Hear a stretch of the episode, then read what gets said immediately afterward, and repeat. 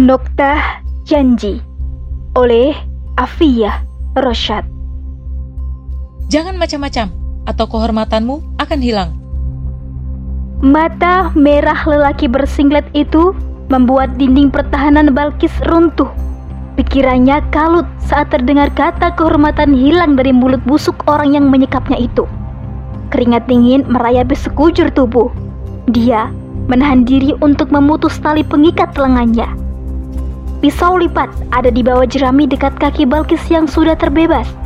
Dia telah berhasil memutus tali kaki dengan menggerakkan pisau lipat. Namun, lelaki bersinglet itu keburu datang. Hati Balkis ciut saat kehormatannya terancam. Dia mulai kembali fokus membaca suasana saat penculik itu masuk di ruangan pojok sana. Tampak olehnya ruangan besar seukuran lapangan futsal. Banyak ceramik kering, kemungkinan ini bekas penyimpanan pakan ternak. Banyak juga pelana kusut yang digantung. Tak ada tulisan apa pun yang bisa memberikan kode. Dia hanya memerlukan jam tangan digital untuk mengaktifkan map. Kelihayannya dalam eskul pencinta alam sedikit membantu. Dia memutus tali lengan dalam waktu 5 menit. Pisau lipat yang selalu ada dalam sepatu bootnya begitu berarti. Sekejap saja map sudah aktif. Dia langsung mengirim SOS pada kakaknya dan membagikan lokasi. Jam tangan itu tampak sangat biasa, tetapi kecanggihannya sama persis dengan gawai 4G. Setelah itu, Balkis memposisikan kembali lengannya seperti terikat. Dia mereka-reka berapa lama lagi kakaknya akan tiba di lokasi. 20 kilo bukan jarak yang panjang.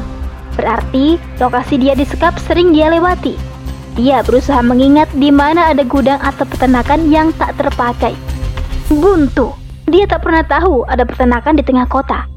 Tampaknya lelaki itu sudah selesai urusannya di ruang itu. Dia mendekati Balkis dengan tatapan sadis. Jantung Balkis seakan beroncatan. Setiap telinganya menangkap derap kaki penculik itu kian dekat. Sudah sekitar 10 menit dia mengirim SOS, namun belum ada tanda-tanda kedatangan sang kakak. Kau di sini menjadi barang jaminan. Sebentar lagi kau akan dibawa ke Kuwait. Majikanmu akan segera menjemput. Balkis ingin sekali mengajukan protes dan melawan, tetapi dia lebih memilih diam untuk membaca keadaan. Bajingan ini hendak menjualnya. Siapa sebenarnya dia? Pamanmu telah menjaminkan dirimu jika dia tidak bisa tepati janji. Dahi Balkis mengernyit. Paman siapa yang dimaksud? Balkis tak paham. Pamanmu telah menyalahi janjinya. Banyak sekali nokta yang dia buat Sejak jadi kepala daerah, dia rajin mengumbar janji tanpa sedikit pun usaha untuk menepati. Jangankan pada rakyat, pada yang memberi modal saja dia ingkar. Balkis tambah bingung. Siapa yang dimaksud? Dia menatap brosnya yang sudah menyala, pertanda kakaknya sudah ada dalam 20-50 meter dari lokasi ini. Beruntung nyala brosnya itu tak dilihat si penculik karena tertutup bagian lipatan kerudung pasmina yang dia kenakan. Jilbab coklat tua yang ia kenakan murni menutup kaki yang tertekuk, jadi lepasnya tali tak diketahui oleh sang penculik. Aku jengkel sekali dengan pamanmu. Aku, kepala preman, merasa dilecehkan. Bahkan kau keponakannya, dijaminkan begitu saja. Si penculik itu masih asik nyerocos. Sementara kaki Balkis telah bersiap menyambut kedatangan kakaknya. Tangannya juga sibuk menekan tombol jam yang dia hafal. Dalam hitungan detik, pintu lebar tak berpalang terbuka. Seketika Balkis bangkit dan bersatu ke belakang, menjauhi bajingan yang terbengong dibuatnya. Tali-tali berhamburan di tempat-tempat yang dilewati badan Balkis. Begitu cepat gerakan Balkis sampai-sampai si penculik merasa bagai mimpi. Apa-apaan ini? Siapa kau? Berani-beraninya masuk markasku. Torik menyapu sekilas pemandangan di dalam gudang itu. Tak ada sesuatu yang mencurigakan. Bukan tempat komplotan juga. Torik mengisasnya dari bau pengap dan sarang laba-laba khas gudang kosong yang jarang dijamah. Aku kakaknya. Jawab Torik singkat. Tidak mungkin. Tidak mungkin gadis ini punya saudara. Dia anak tunggal. Si penculik kelabakan atas pernyataan Torik. Keraguannya muncul. Jangan-jangan dia salah tangkap. Akan tetapi, bisa jadi laki-laki yang mengaku kakaknya itu hanya sepupu atau saudaranya yang jauh. Ada urusan apa dengan adikku? Kami dua bersaudara, dilahirkan dari rahim ibu yang sama. Apa pun motif paman menculikku, tetap salah. Paman tadi menyebut aku dijaminkan pamanku. Siapa dia? Sejak kecil, kami tinggal di panti asuhan. Balkis mendekat saat melihat suasana agak bersahabat. Si penculik benar-benar salah tangkap. Rasa kecewa yang begitu besar hinggap di hatinya. Ingin sekali dia menghabisi dua remaja itu. Tetapi nalurinya memberontak. Hati lelaki itu nyeri saat teringat berapa banyak darah yang tumpah di tangannya. Dia gamang menghadapi kenyataan bahwa begitu mudah markasnya diketahui. Tentu mereka bukan orang sembarangan. Dia sudah memperhitungkan dengan matang dia pun memperkirakan akan ada banyak pasukan aparat yang mereka undang jika macam-macam. Jika paman hendak menuntut janji, bukan begini caranya. Suara Balkis mengembalikan kesadaran si penculik. Kamu yang ada di foto ini? Tanya penculik itu seraya memperlihatkan foto. Benar, itu memang fotonya, sedang kajian bersama kelompoknya. Paman yakin adikku targetnya? Selidik Torik. Sekejap kemudian, tangan si penculik sibuk di atas gawai. Dia scroll beberapa pesan, lalu memperhatikan seksama komando dalam pesan itu. Tepat, dia memang salah tangkap. Balkis memang ada dalam foto itu, tetapi berbeda target dengan komando. Gadis yang seharusnya ditangkap adalah yang berkerudung hijau. Tindakan paman jelas tindakan kriminal. Jika paman berani macam-macam, polisi akan segera datang.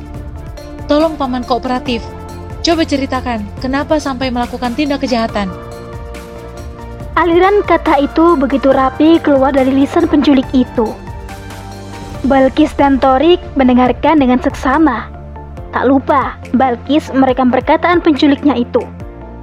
Laki-laki yang sempat dianggapnya bajingan itu mengaku seorang chef di sebuah kapal pesiar. Bagi Torik, penculik ini bukanlah preman.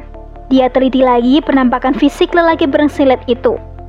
Si penculik datang untuk menagih janji wali kota yang telah memintanya menjadi sponsor saat kampanye.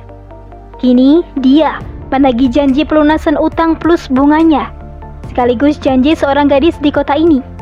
Dia kecewa karena gadis yang diidamkan telah menikah, sementara wali kota itu telah menandatangani hitam di atas putih. Namun, sampai menjelang pilkada lagi, tak ada kabar dari sang wali kota. Maka sesuai surat perjanjian, dia akan mendapatkan jaminan keponakan sang wali kota sebagai ganti gadis yang dimaksud. Sayangnya, wali kota bersikukuh membatalkan janji dan merobek surat perjanjian yang mereka sepakati.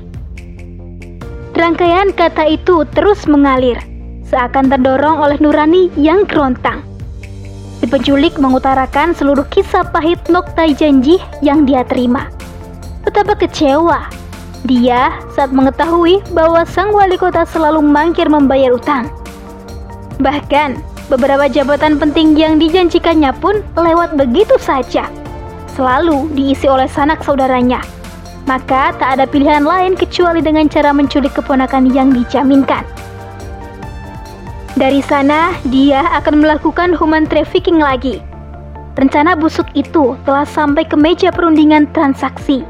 Harga gadis itu sekitar 250 dinar. Dia menjualnya ke pengusaha Kuwait yang menjadi relasi bisnisnya di negara tersebut. Torik menghela nafas. Betapa buruknya sistem kehidupan sekarang. Penculik itu bukan orang yang main-main.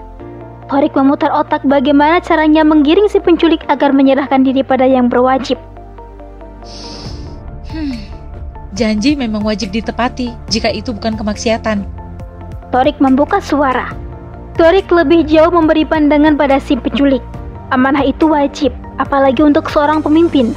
Namun, cara meraih jabatan itu salah jika dengan jalan suap dan perjanjian yang diliputi kemaksiatan. Torik menjelaskan betapa manusia itu lemah, terbatas, dan butuh pada yang lain.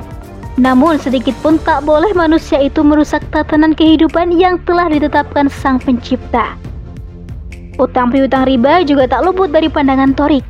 Ia meyakinkan si penculik bahwa riba adalah aktivitas yang diharamkan, bahkan dosa yang paling ringan seperti zina dengan ibu kandung sendiri. Maaf paman, mungkin paman sudah terbiasa dengan dunia lacur. Akan tetapi, apa paman rela berzina dengan ibu sendiri? Sekalipun paman non-muslim, aku yakin tak akan mau melakukannya. Ujar Torik penuh penekanan. Si penculik semakin gemetar. Kenapa remaja ini pengetahuannya luas? Tak seperti kebanyakan remaja yang suka hura-hura. Dia tidak main kekerasan dan begitu tenang menasehatinya. Hati si penculik itu merasa ayem. Namun sekujur tubuhnya bergetar diliputi rasa takut akan dosa. Bermunculan potongan-potongan kejahatan yang dia lakukan hanya untuk menagih janji yang telah dipenuhi nokta hitam. Sesungguhnya, nurani si penculik lebih condong pada kebenaran. Namun, harta, tahta, dan wanita telah menggelapkan hatinya selama ini. Selama ini, dia selalu dibayangi ketakutan setelah melakukan kejahatan. Dia berbalik arah, menjauhi dua remaja itu. Pulanglah, kalian bebas. Biarkan aku sendiri menempuh jalanku. Terima kasih telah berbagi ilmu. Kata si penculik kemudian. Dengan langkah cepat dia pergi meninggalkan kakak beradik yang masih mematung. Si penculik hendak pulang kampung menjumpai keluarganya. Dia pergi dengan sekeping hati yang telah kembali. Dia tak lagi hendak berburu nokta janji yang selama ini diingkari. Dia berdamai dengan ketetapan sang kuasa. Dia akan berguru di kampung halaman, meregu keluasnya Islam dalam memandang kehidupan. Dia sudah berazam akan meninggalkan hiruk pikuk urusan dunia yang selama ini telah melilitnya.